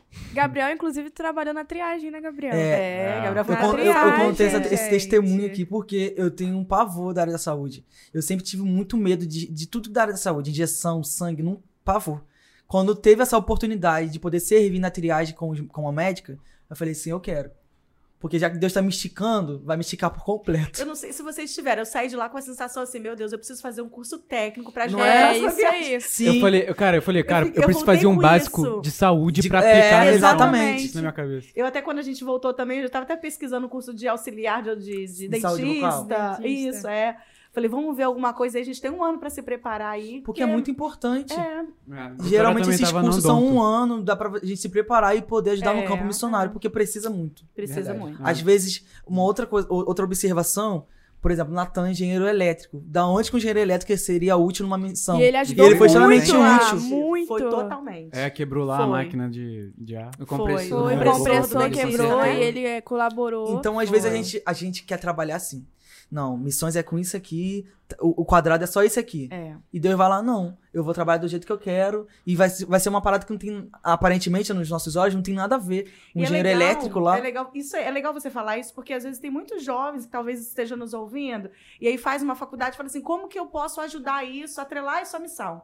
Né? A profissão, a missão. Eu acho que é bem legal você. Pô, como que a gente. O Natan, a profissão dele ia atrelar aquilo ali. Então é legal é você realmente se colocar disponível. Quer dizer, eu não tenho dúvida de que Deus levou o Natan pra lá. Se o Natan não estivesse lá, como que a gente ia resolver isso? É verdade. É. Não é? A Então, gente não ia assim, ter como cuidar dos Sim, jovens cara. também, porque ele que tava à frente disso. Ele estava à frente. Então, assim, é, são os, os detalhes, né, de Deus, os mimos de Deus, assim, que agrega a missão que é, né, é- é- Deus, Jesus é o primeiro missionário, né? Então você vê que Deus, ele ama a missão e ama aquele que faz missão porque se colocou disponível. Então as coisas vão se encaixando, é igual um quebra-cabeça. E a gente falando sobre jovens, futuro, vida profissional, é muito importante a gente poder até conversar com o jovem que está aí nos ouvindo, tentar, né, é, receber um, um alinhamento do céu para a sua profissão, para você poder realmente estar alinhado com a sua profissão e a sua vida missionária. Porque, cara, é, é muito importante a gente ter gente formada no campo também. Por que não? Às vezes a gente tem essa cultura de, ah, missionário não precisa estudar. Acabei o ensino, É, a- é. a- acabei o ensino básico já, já é o suficiente. E até o Moisés também, né? Teve um momento lá na, que a gente foi na. Estava voltando, né, para Manaus, que ele parou. Não sei se você estava nesse momento que- conversando com os jovens sobre essa questão de profissão. Achei muito legal. Ele falou, gente, tem que ter mesmo uma profissão, tem que ajudar, porque te ajuda, inclusive, financeiramente, se você estiver no campo, no campo missionário. Eu achei que foi bem interessante também. É, é uma outra cultura que a gente realmente tem que trazer à tona, né? Que Inclu- o missionário pode sim estudar, fazer faculdade e ajudar no campo. Inclusive, ele contou pra gente um projeto que é financiado pelo governo, onde eles mandam dentistas e enfermeiros, médicos, eles mandam pra tribos indígenas e eles pagam as pessoas por isso, pagam, pagam bem. E lá na oportunidade, né, o dentista, o enfermeiro que Uhum. vai, ele aproveita pra fazer missão. Então a gente vê que não é algo tão é, impossível, tão Inclusive, teve um momento que a gente estava tendo atendimento com os dentistas, né? E aí foi dentro, numa das aldeias foi dentro da biblioteca. E aí eu- o Matheus pediu que eu entrasse para separar alguns livros que tinha lá infantil para fazer o cesta de leitura e tal. Então eu fiquei lá quietinha separando e ouvindo os dentistas trabalharem. Que coisa linda! Era o cuidado e a oportunidade de falar de Jesus. E, e uma, uma frase que, que me tocou muito foi quando a moça levantou da cadeira e o, o, o Enoque. doutor Enoque falou assim: é, Olha, você não tem noção de como Deus usou para você na minha vida hoje. Então, assim, a todo momento ali, enquanto tá tratando, tá falando do evangelho, e aí tem todos os equipamentos do dentista do lado, você vê as pulseirinhas do plano da salvação. Uhum. Então, eu falei, gente, A gente colocava tudo, É. o evangelho em qualquer coisa- lugar que tinha. Pra colocar, a Exatamente, gente que coisa colocava. linda. É isso, é você realmente viver a palavra. É de manhã, de tarde, de noite, toda oportunidade, você poder falar do amor Não de é só Deus. trabalho É. social, né? Cara, isso era Não é só demais. trabalho social. demais. Exatamente, porque a gente, não, a, gente não, a gente não pode ficar fazendo só trabalho social. A gente precisa pregar o evangelho. E, e, por exemplo, a Vi, né, é, tá no último ano, e eu falando com ela, e aí, a faculdade? Já decidiu o que, que você vai fazer? E ela falou, mãe, eu quero fazer uma faculdade que eu possa ajudar no campo missionário. Eu falei pra ela assim, é, mas ela não sei o que fazer. Eu falei, não se sinta obrigada a iniciar a faculdade ano que vem. Deixa Deus falar, deixa Cara, Deus direcionar. E aí, no culto do envio que a gente teve, né? Deus usou uma irmã para falar para ela que lá no, no campo missionário você lembra disso? Foi. Ele ia esclarecer dúvidas minhas e ele ia falar sobre ah, a minha forte profissão. Demais, que o que, que ele queria para mim, dito e feito, né? E Realmente a gente não aconteceu. sabia que você ia ajudar lá, né? Não, não, é, tinha nem noção. A gente sabe na hora, Sim, noção. Nem imaginava. Então, assim, é. Aí quando a gente fala assim, nós somos flechas para as nações, tem, tem um arqueiro ali usado por Deus é. que direciona, é né? Que lança Às vezes a gente fala as, as coisas e não tem noção da, do poder do, da palavra. Do poder né? da palavra espiritual. Isso foi tremendo demais. Eu acho que foi uma bate experiência pra Vitória. Isso. Foi, foi, foi, E é legal, por exemplo, a nossa próxima missão. Onde vai ser? A gente não sabe. Por quê? Estamos Porque disponíveis, mas não estamos, estamos disponíveis. Às vezes a gente não escolhe. Deus direciona o nosso líder, né? Ele que é o arqueiro ali. O líder tem que estar muito usado por tem Deus, que estar né? Muito, muito alinhado. a voz de Deus. E essa questão da saúde que você estava falando com a, com a galera da odontologia, né? A Cintia, o Enoch, que eu, a Vitória já até trabalhou com eles. Mano, era muito legal ver o jeito que eles aplicavam o evangelho, mano. É, dentro do. Era apaixonado. Eles iam conversando com a pessoa, ia desenvolvendo um assunto. A pessoa Cara, nem conseguia falar, né? Cada com a boca aberta ali sendo examinada. Ela ficava lá só escutando a pessoa. É. Isso aí. E a Cintia ficava falando, mano, e eu via a alegria da Cintia falando de Jesus né? pra eles. É. E eu tava conversando com ela e ela chegou a dizer assim pra mim, mano não vale a pena, eu ganho dinheiro lá no Rio, mas é muito chato, não gosto. Aqui que eu tô, tô aqui que é o prazer de verdade, sabe? E assim, aqui eu que eu tô fazendo algo de verdade. Ela, ela falando, Cara, é as lindo. pessoas emocionadas, ela abraçava, orava. E pelo menos Exatamente. no meu, eu não vi os outros dias, mas pelo menos no meu, assim que o paciente saía, tinha uma, alguma pessoa na porta para poder receber ela, e ele, ele dava um kit de higiene bucal, né? E ele pregava, fazia uma oração pra pessoa e, e lançava uma palavra sobre aquela pessoa. Então ninguém saía sem uma palavra, sem uma oração. Sem a pulseirinha do ninguém recebeu, ninguém recebeu algo social sem Isso a palavra. Aí. É, Na é verdade, a gente não foi levar o social, a gente foi levar a palavra e foi atrelado ao social, Isso não aí. foi ao contrário. Foi uma forma de entrar. É uma estratégia. estratégia. A gente não dependeu totalmente do social, a gente dependeu da palavra. Na verdade, si. nós somos pescadores, nós somos pescar e cada, cada peixe tem uma isca diferente, Sim. né? É então essa foi a estratégia. Né? Falando um pouco também sobre essa questão do, dos membros da PC, eu queria que vocês falassem um pouco agora como foi a experiência de trabalhar com a PC. Foi muito bom. Te amo, Cíntia. Eu acho que. Acho que a, a convivência com eles, trabalhar com eles, facilitou muita coisa, né? Eu acho que a experiência deles agregou muito, porque, por exemplo, é, a Elisama. A Elisama, ela trabalhava com mulheres trabalhava com crianças, era multifuncional. Ela é. A E através dela. Ela se perdeu no, no papel, fazia um monte de coisa. E através dela, ela foi passando. É, o que ela ensinava para as crianças foi passando para outras pessoas e depois a gente foi executando aquilo que a gente tinha aprendido com eles. Então, todos eles, de alguma forma, é, nos ensinaram algo foi. e, tipo assim, nos ajudaram a trabalhar lá. A Cíntia também, gente, meu amor. Cíntia da, da Odonto, eu trabalhei com ela, gente maravilhosa. Ela e pastor Enoque. É, eles ajudaram nessa, nessa questão aí de de. Eu não queria falar, né, o que, que era meu. Minha, eu queria deixar a profissão assim. Ah, queria deixar no ar. Queria deixar no ar, assim, ai, que verdade. Bota lá nos comentários, gente, o que, que vocês que acham. O que vocês acham, é? gente? Comentem aí. O que será que Coloca é? aqui embaixo. Coloca gente, um odontologia, gente. medicina, coloca um para medicina, dois para não, odontologia. Um não, Pix, cinco reais, medicina. Ai, todos os valores serão vertidos para a tá? missão. Para a missão. A gente não pode deixar nada aqui passar batido. Brincadeira, gente, mas ela influenciou bastante, porque ficou tudo um pouco mais fácil de fazer, né? Pelo fato deles estarem nos ensinando e nos auxiliando, né? Tu arrancou dente, né? Como é que foi? É o quê? É, eu vi arrancando um dente, gente. Eu vi, maravilhoso. Gente. Eu passei flor, gente. Não foi grande coisa assim, mas foi legal. Foi legal. A experiência a valeu. gente se sentiu útil, né? Assim, caramba. Aí a gente ficava passando instrumento pra eles. Pega isso aqui. Aí, a princípio, a gente não sabia quais eram os isso nomes, aqui? né? Chegava no final do dia. Eu lembro até agora os nomes. Isso, chegava no final do dia, ele me passa isso aqui. A gente pegava lá, tudo, tudo prosa, né? Tudo, ai, consegui, meu Deus. Não, eu nem olhava pra ele, passava assim, ó. E a gente se sentia útil, né? É, a gente é. acaba se sentindo útil, tipo, caramba, não sabia, não tinha nem noção do que, é, que a equipe da PC, é, é, eles são muito maduros, né? Isso é muito bom, são experientes e são muito abertos a ensinar. Isso que é muito legal, é. né? Eles são pessoas humildes, são pessoas simples que querem Eu acho ajudar. que isso facilitou muito o trabalho entre muito, a gente, Muito, né? foi assim, um ah. trabalho, foi, foi uma comunhão muito legal. É, a gente acabou tendo essa conexão muito boa entre uhum. eles e a gente. Por exemplo, a questão, quando eu fiquei no, na triagem, a enfermeira super é, é, voltada para realmente me ajudar. Gabriel, tá aprendendo? Conseguiu aprender? É, a Alane. A Alane é muito legal, cara. Super é gente simpática. boa. E me fez gostar bastante. E, é, por exemplo, na, na, questão da saúde. Por exemplo, é, em primeiro lugar, na triagem. Não tinha muito o que fazer lá, questão do evangelho. Mas você sendo uma luz ali. É. pra aquela- porque a gente, é o- a gente da, da, da triagem, é, a gente é o primeiro contato com a pessoa. Ah, e deixa eu falar Foi uma muito coisa que especial. foi muito legal que a equipe da PC fez. É, a Gabi ficou um dia com as meninas do Donto, eu Sim. acho. E ela me chamou, depois que passou o dia, ela me chamou e falou assim: Você não acredita no que aconteceu. Eu Isso falei, foi antes ou depois ter desmaiado? É verdade. Ela não, não sabe. Hoje era o dia de colação de grau da Gabi. Eu falei, ai, é mesmo. Ela comentou comigo. Ela, ai, meu Deus, olha só que lindo. Ela abriu mão da colação de grau pra, eh, dela pra estar aqui com a gente e tal. Ai, a gente podia fazer alguma coisa pra ela. Eu falei, vamos fazer. E ali a gente foi improvisando tudo, foi fazendo tudo, mas eu achei bonito. Por quê? A iniciativa delas, elas nem conheceram a Gabi ali naquele dia, mas o amor, o cuidado, o sentimento ali de, de, de irmandade, de Elas se igreja, né? preocuparam. A preocupação, exatamente. Sim, e montaram algo lindo pra Gabi. foi? Fizeram uma colação de grau Sim. lá no, Foi, barco. foi. Improvisaram tudo lá, fizeram um canudo assim de xuxinha. E pegaram um Não, TNT. esconder da Gabi. O mais engraçado foi esconder da Gabi, que a gente tentando fazer escondido as coisas. E a Gabi chegava, que que vocês estão fazendo? A gente tá fazendo um negócio aqui.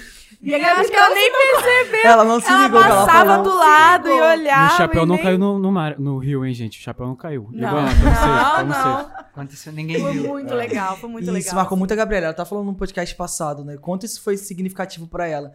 Pra uns tão simples, mas pra ela É. foi total, Engraçado- teve, foi um diferencial. Engraçado que não marcou só ela, né? Eu acho que marcou muita Todo gente que tava mundo. ali. Cara, me marcou muito assim, porque a gente pôde ver o amor, assim, mesmo de verdade. que elas se conheceram ali, Cuidado, cara. Conheceram na foi, viagem. foi. E elas tiveram essa iniciativa de ter todo esse cuidado, de, de preparar algo pra ela. Foi tudo muito lindo, muito bonito. Eu me arrepio todo E só elas de se emocionaram, elas maneiro. choraram. muito parecia lindo. que fosse Sim. alguém da família que tava É. É, eles acolheram muito bem a gente, cara. Foi, foi. É. Elas, elas são muito especiais. Eu Isabel passava também. lá, ai, João! Eu assim, ah. Que isso, gente? É, para com isso. Isabel também sempre disposta a, a ajudar a gente em tudo. Uma excelente anfitriã. E legal acho que eles que- já estavam uma semana lá, né? E Foi, eles eles ainda ficaram estavam pra com nos gás. ajudar. Não, eu, acho, eu fui pra lá morrendo de medo da Isabel, né? Porque na reunião todo, todo mundo, mundo. todo mundo falava, Caraca, não, Isabel é braba, Isabel não sei. Quando a gente chegou na viagem, Isabel, gente, é um amor. gente. Primeira, segunda Super semana. a gente tava- organizada, não deixou É, faltar nada, verdade. ficava preocupada. Pra É gente. Inclusive, quando a gente voltou, ela perguntou, gente, e aí, o que que vocês acharam? Tem alguma coisa que vocês acham que poderia mudar? Alguma coisa que vocês acham que tem que melhorar e tal? E foi super, sabe, gentil com a gente, preocupada em todos os detalhes. Eles são sensacionais. Porque assim, a- geralmente a pessoa que tá sempre indo, por exemplo, a Isabel tá todo ano indo. Você acaba criando uma rotina Todo de ano, sempre ir. vezes. E o engraçado Ela é vai todo ano É várias era vezes. a segunda semana Você, às delas e vezes, elas estavam acaba- dispostas a ajudar a gente pra É, caraca. exatamente, você É. acaba às vezes fazendo tudo muito no automático. É. Mas a Isabel não. Eu, eu vi realmente um cuidado, Cuidado especial dela. ali É verdade. com a Exatamente. gente. Ela não tava ali no automático, simplesmente mais uma viagem, mais uma galera aqui. É. E eu tenho que falar também do Chicão. Chicão, cara, levava todas as, as malas pra gente. É ficava no barco dobrando roupa pra doação. Cara, Chicão é a melhor pessoa. Realmente todo mundo so- nós somos um corpo, né? Cada um fez um- uma coisa que foi fundamental ali pro nosso trabalho acontecer. As meninas que cozinharam também, o Bené Sim. cuidou da É. gente. Muito bom. Muito Pessoas Pô, especiais a demais. comida é maravilhosa. bom. É. Nada a reclamar da comida. Não, Exatamente. voltamos até mais gordinhos. Comi melhor do que, do que eu tava acostumado já a comer. Pô, tinha até sobremesa todo dia. É verdade. Eu cheguei aqui, é. eu cheguei aqui no Rio passei fome, cara. Falei, cara, cadê meu café da manhã gigante É. no prato? Tapioca. Pô. É, Cadê meus cinco né, pratos? que Ah, cadê meus cinco pratos? É, bem não é? diferente, é. Gente, eu Mais comia tanta docinha. melancia. É. Eu também. É, hora. nunca com melancia aqui, Em lá eu comi. É melancia, lá eu comia É. melancia. Cuidado deles, né? Formidável, né? Que vem próximo, né? É, Bem, eu tô esperando, Todo sonhando mundo com a junto. comida deles. Ai. Pra onde iremos nós? Pra onde iremos? E neles nós? também a gente tinha é, meio que um, um porto seguro, assim, que eu acredito. Por exemplo, quando eu tava dando pra, a palestra pros adolescentes, a Elisama tava junto com a gente. A gente tava já meio que conectado, né? Acho que pra dar aquela palestra tava lá eu, Natan, a Elisama e tinha mais alguns da equipe, mas era nós ali que tava coordenando. O Matheus também tava junto. É, E chegou uma hora que, tipo assim, me deu um branco e eu falo, caraca, me perdi assim. Só que eu tinha a Elisama ali. Então, aí eu já chamei a Elisama na hora e ela já entrou falando, super desenvolvida, assim, Ah. porque já, já tem mais experiência, né? Então era legal isso também. Ela, é, a gente ter esse porto seguro, assim, de saber que, pô, se acontecer alguma coisa, vai ter o outro Tem alguém ali. Ah, e completar. aconteceu também com ele. Exame é top, né? Ela É. é, top. a cara, eles é muito ela legal. é. Ela, quando a gente foi fazer o trabalho de prevenção à violência sexual com as meninas, né? Ela falou, ó, você fala e tal. Eu falei, não, nós vamos falar juntas. E a gente fez todo o trabalho junto, né, Vi? A gente ficou junto lá, ela falou uma parte, uma foi ajudando a outra, né? Foi um trabalho muito legal, muito especial. Muito Realmente um complementando o outro. Um complementando o outro. Vivendo o que é o corpo, né? Inclusive, eu acho que o, esse trabalho com as, com as crianças, o chá de bonecas, né? Eu acho Isso. que foi algo que mais foi me marcou. Eu acho que foi algo que, tipo assim. Eu achei que ia ser só um chá, assim, algo é um momento assim com as meninas, história, bem né? básico, né? sabe? Historinha, bonequinha. E, cara, quando a gente começou a orar pelas meninas e começou a ministrar sobre elas, que elas eram princesas, que elas eram amadas. E eu acho que quando a gente viu as crianças. Quando, acho que teve uma hora que elas mandaram a gente abraçar duas meninas, né? A gente orar por elas e ministrar sobre elas. Na hora que eu abracei a menina, gente, Parecia que. É a presença do Espírito Santo era Sim, muito real ali naquela muito, sala. Muito, muito, muito, muito real, especial. muito real. A gente sentia que Deus estava ali, que estava abraçando aquelas meninas, sabe? E eu acho que foi algo que. Eu acho que de tudo que eu participei, eu acho que foi o que mais me marcou, foi aquilo ali. Então, falando ah. nisso, sobre marcar, queria ouvir de vocês o que mais marcou marcou vocês na, na, nessa viagem? Foi trabalhando com o quê? É, então, para mim foram duas coisas muito marcantes, que foi é, o chá de boneca com as meninas, né? A gente levou vestidos, né? E a gente fez um, um momento ali para trabalhar a paternidade, que elas são filhas de Deus e tal. A gente pediu para elas imaginar como que era, já que elas são filhas do rei, imaginar o vestido de princesa e tal. E elas de olho fechado falando do vestido e tal, tal, tal. E a gente colocou o vestido bem por trás delas assim. Aí a gente falou assim: vocês acreditam que Deus ele presenteia a gente também com vestidos? Olha para trás. Quando elas pegaram o vestido, foi, foi muito emocionante, né, Vi? A, a, reação delas. A reação delas. O olhar de tipo assim, meu Deus. Olha o que, que Deus mandou pra mim. Sim, e com os arquinhos. E na mesma foi. hora elas pegaram o vestido, colocaram o vestido, todas elas mostrando uma pra outra, os vestidos de cores diferentes. Ai, olha, minha rosa. Foi lindo, cara. Foi lindo, foi lindo. Foi lindo. Aí a gente falou que, é, como sentar, né? Como é que uma princesa se comporta e tal. Depois até acho que foi o Matheus que contou que na hora, lá, na, em outro momento, uma criança falou assim, senta direito que princesa não senta assim. Então foi muito legal. Teve esse momento da oração, a gente falou sobre a questão da, do, da prevenção do abuso e tal. Foi muito bom, foi muito emocionante. A presença de Deus ali era muito real mesmo. E para mim também outro momento que marcou foi o momento do batismo, né? Para mim ele foi um ato profético muito forte ali em questões missionárias. É, foi muito bom, também senti muita presença de Deus. Explica, Moisés explica o que aconteceu né? Pro pessoal entender, Flávia, do batismo. É porque, na verdade, a gente fez o evangelismo e a gente é, é, soube lá que uma pessoa da, da, da, da, tribo queria batizar, né? E aí a, a, Isabel falou: e aí, vamos fazer o batismo e tal? Tem pessoas querendo batizar. Eu falei: ai, se tiver batismo, eu quero batizar também. Aí ela falou assim: vamos fazer um ato profético, então, aqui no Rio Negro? É, um ato profético missionário. Eu falei: eu topo. E aí a gente foi, e aí as meninas que estavam lá também quiseram fazer. E foi muito bom, foi muito especial ali.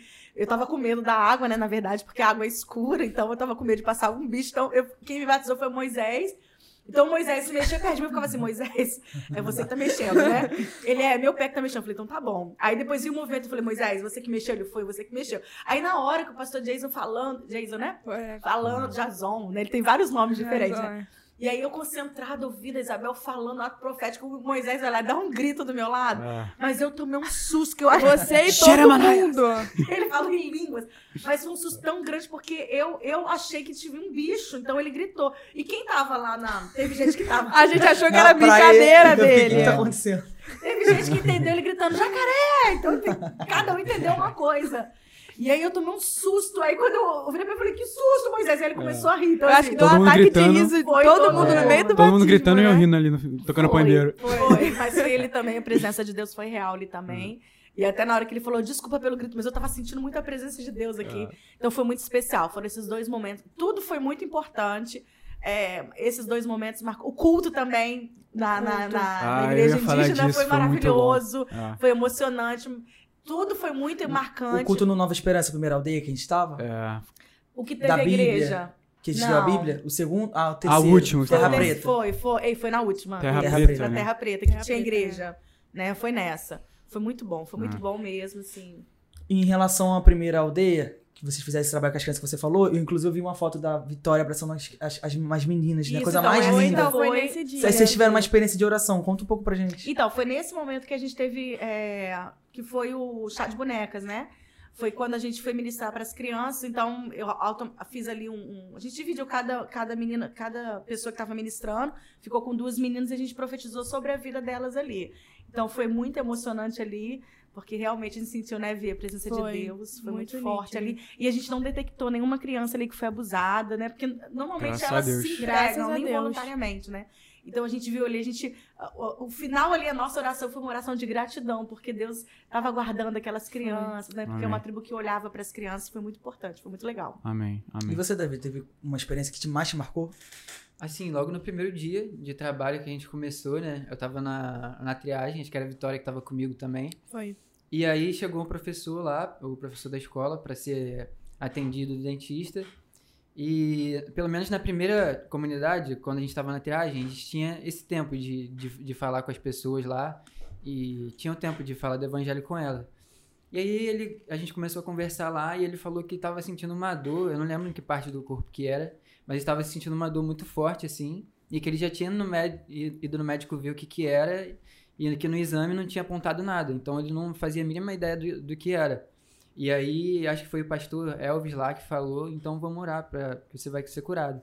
Aí a gente se juntou lá e começou a, a, orar, por ele, a orar por ele, começou a interceder.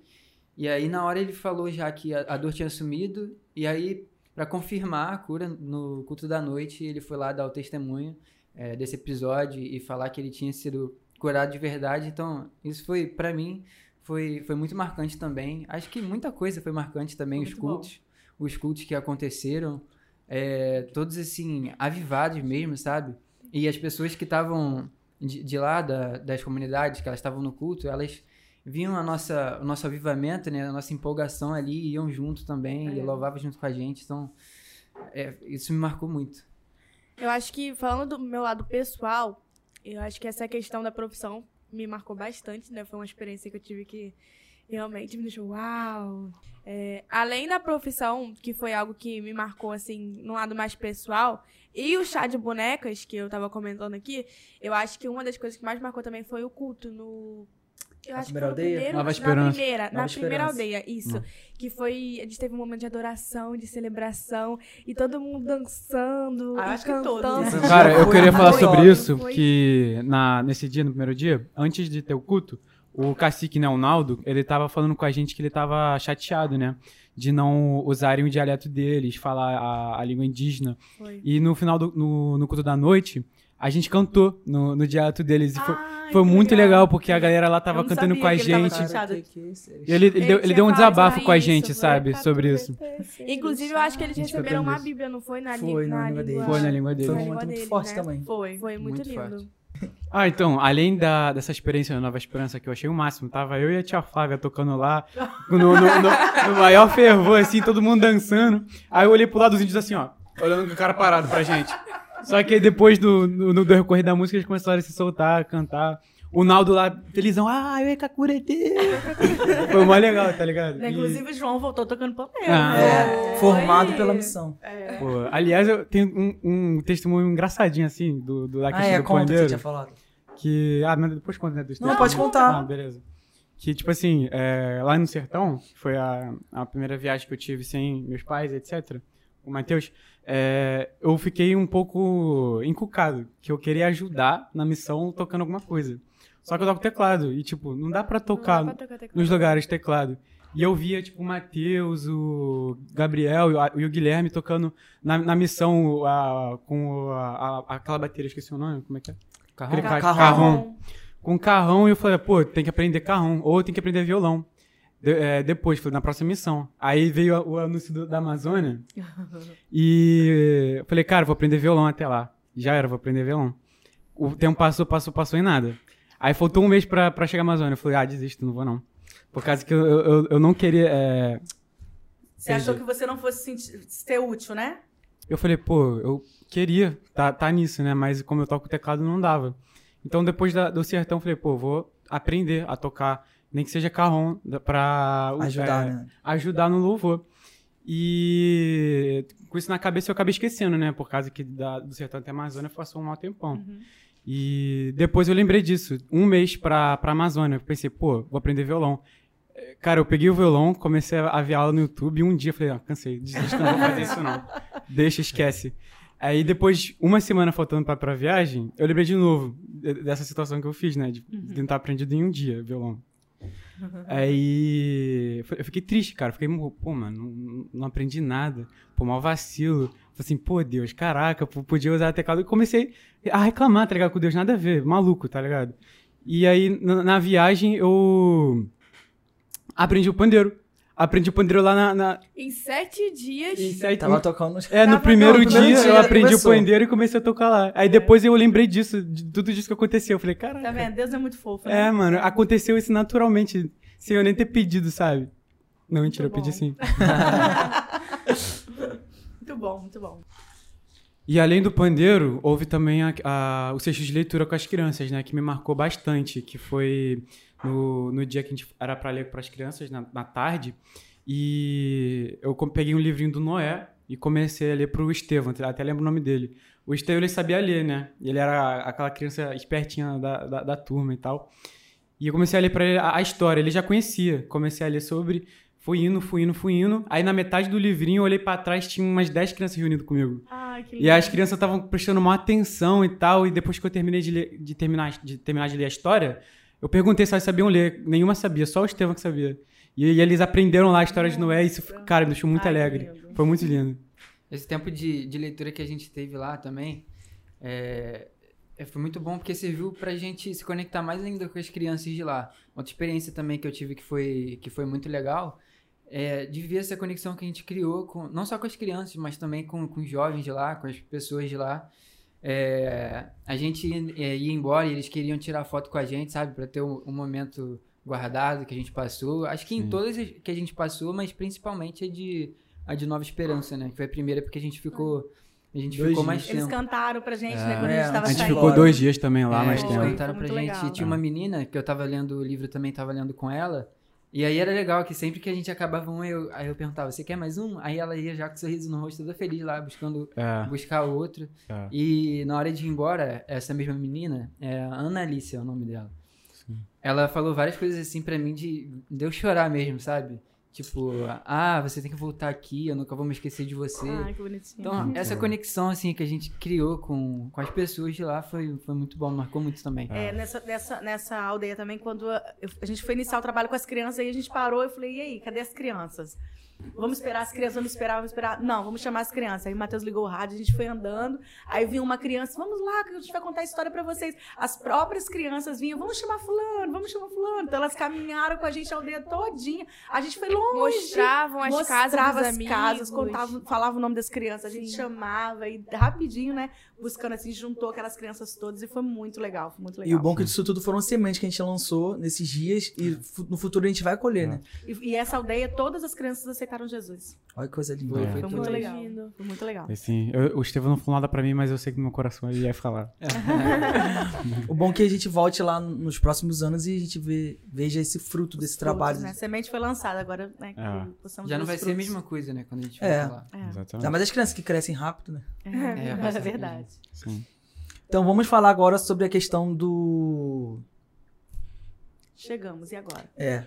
Agora vamos falar uma, uma, um assunto pertinente. Uhum. Voltamos, e agora? O que, que vocês viram nessa mudança? Houve alguma mudança na vida de vocês pós-viagem? Coração queimando?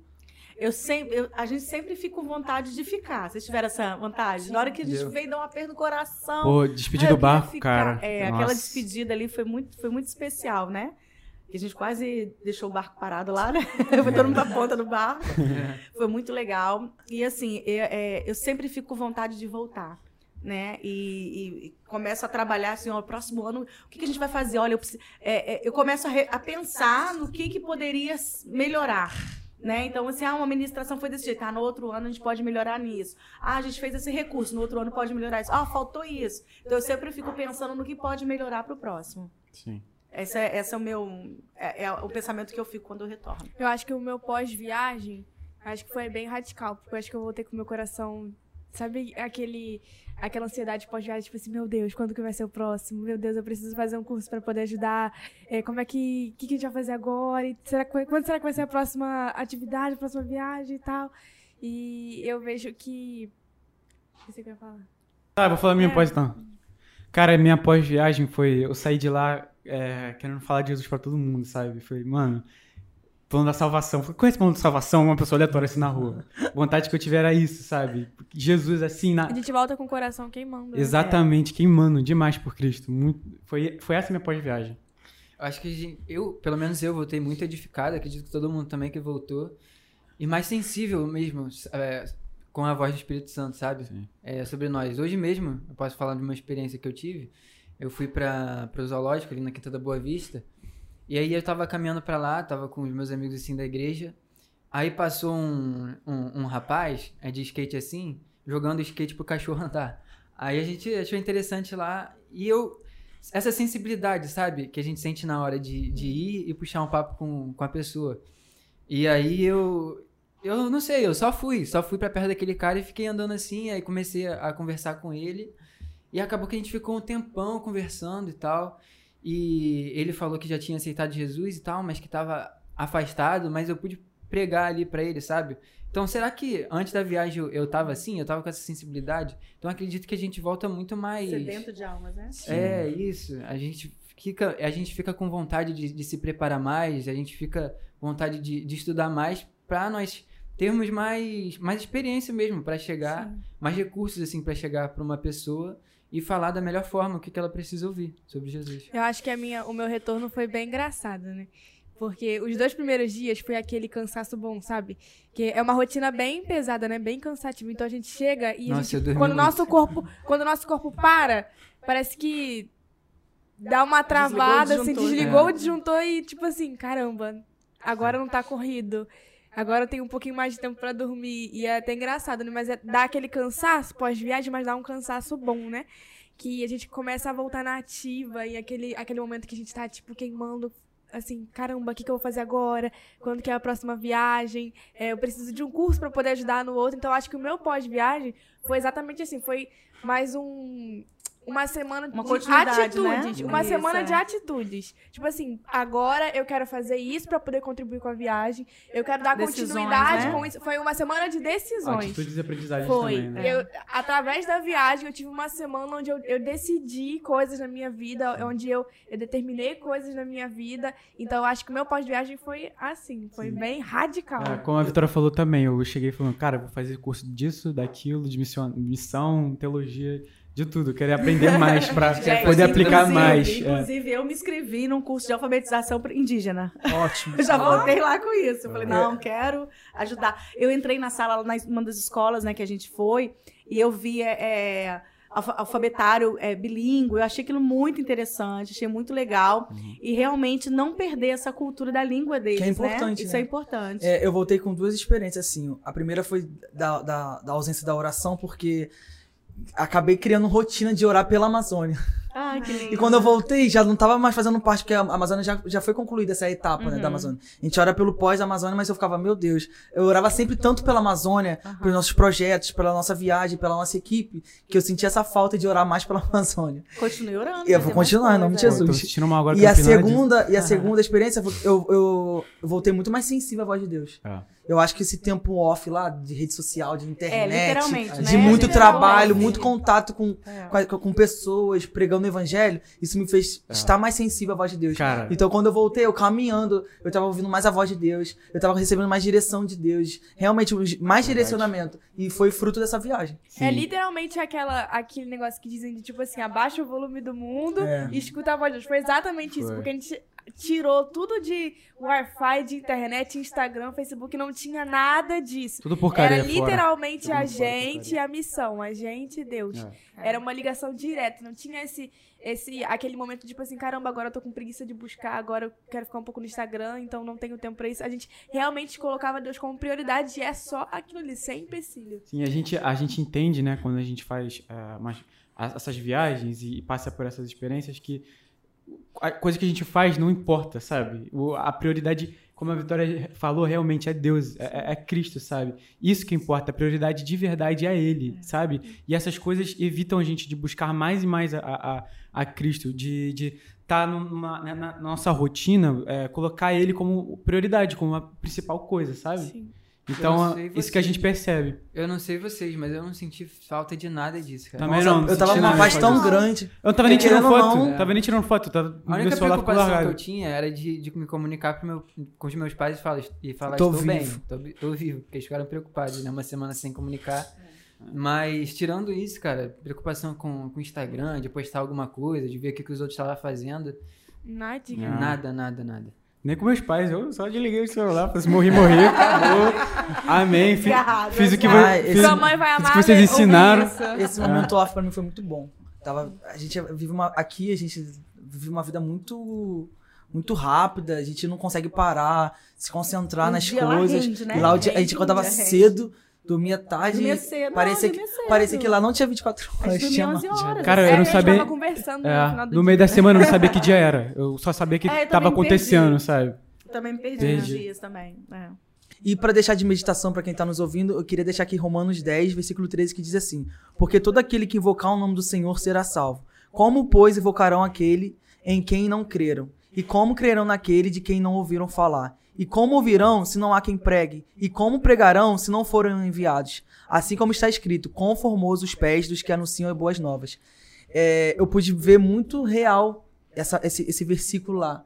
A gente anunciando as boas novas. Como ouvirão se não há quem pregue?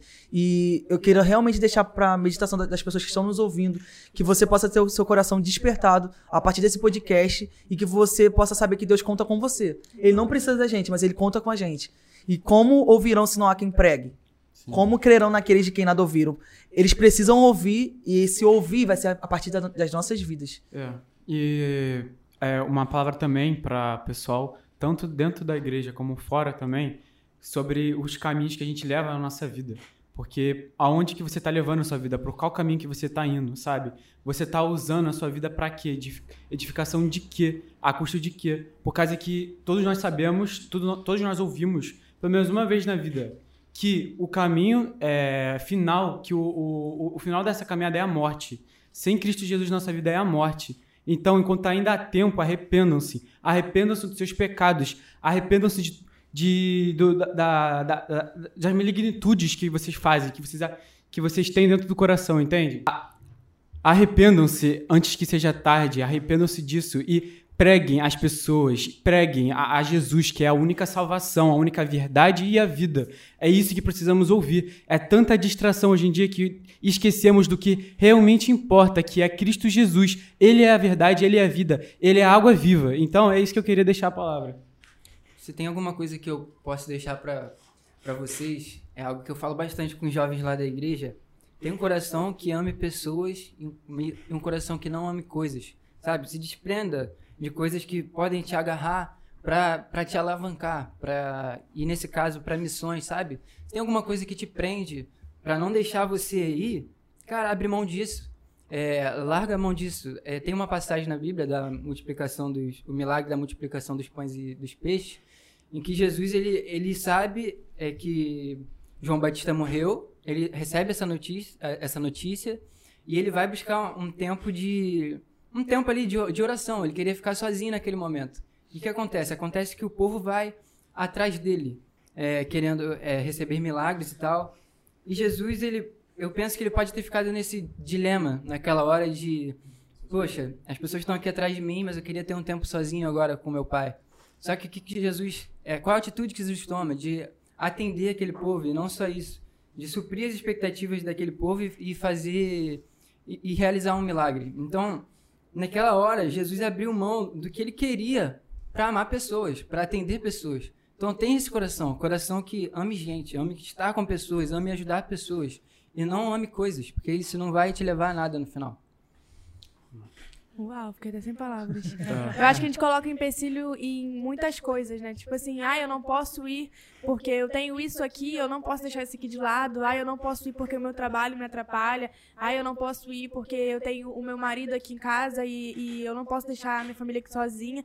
Só que a gente acaba esquecendo que missão não é um não é para alguns selecionados. Só o Gabriel pode ir porque o Gabriel tem um tempo mais flexível. A gente acha que só o João pode ir porque o João é novinho, o João tá na idade, sendo que a gente esquece que na verdade missões isso foi falado muito pra gente pela é nossa liderança, que é um mandamento, não é um ai, é para fulano, é para ciclano, é só para ele, não é para mim, é para todos. Isso é uma obrigação nossa. E se a gente não faz isso, a gente tá vivendo um evangelho egoísta. Sim, de a gente pega tudo aquilo que a gente vive na igreja, tudo aquilo, todos aqueles momentos bons de quando tem conferência na nossa igreja, congresso e culto, aquele momento maravilhoso, a gente guarda aquilo para si, a gente tá sendo egoísta. A gente não, não compartilha isso com quem tá do nosso lado, sabe? Então a gente precisa tirar muito isso do nosso coração, de esquecer um pouco as coisas materiais, de pensar muito na nossa, de focar, colocar nossa vida como se o nosso rumo fosse só estudar, ter uma profissão, casar e conquistar coisas materiais. E a gente não pode esquecer de que a nossa maior missão aqui é, é deixar um legado, é, Sim, com é, sabe, levar Jesus. Não é só profissão, não é só casa, não é só carro. A gente precisa deixar um legado aqui, porque é como. Isso é um fato, tudo isso vai passar. A gente vai deixar tudo isso aqui, mas o que, que vai importar é, é quando a gente chegar lá no céu, e aí, o que, que você tem pra, pra me dizer? O que, que você fez? Mostre suas mãos, né? Me mostre suas mãos. Ah, eu conquistei um carro, eu fiz uma faculdade de medicina, ah, eu conquistei uma casa de 500 mil. Não é isso. Não é isso, são vidas e é isso que importa. E a gente tem esquecido muito disso. A vida vai muito mais além disso, né? Do, do que esses Sim, bens materiais. sim, sim. E, e- e tem pessoas morrendo sem salvação, né? É. A gente precisa estar em alerta. Se a gente falar isso pra você e seu coração não queima de desespero, Tem alguma coisa errada. tem alguma coisa errada, porque tem vidas morrendo sem salvação, sem Sim. se arrepender dos seus pecados.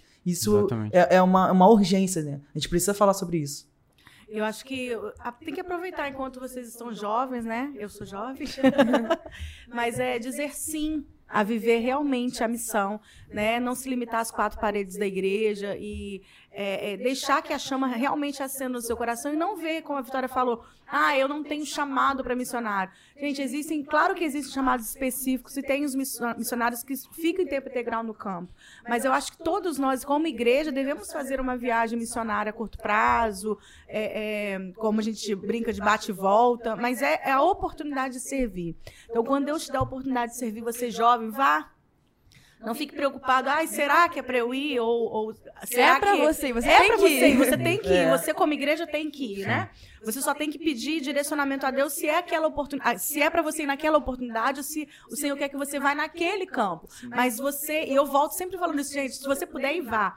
Vá, porque é, servir ao Senhor é muito bom e essa oportunidade de você servir num campo diferente é maravilhoso. E nem pra ir também, né? Por causa que pra ir, a gente também tem que começar a pregar o evangelho pro nosso vizinho. Não adianta começar você querer, do nosso lado, aplicar aqui agora, né? não adianta você querer, por exemplo, servir outra igreja, servir em outro estado, outra igreja, e não fazer nada pela tua, né? Tem Exatamente. essa Se, se essa chama não queima no seu coração, calma que ainda tem solução, porque também não queimava no meu.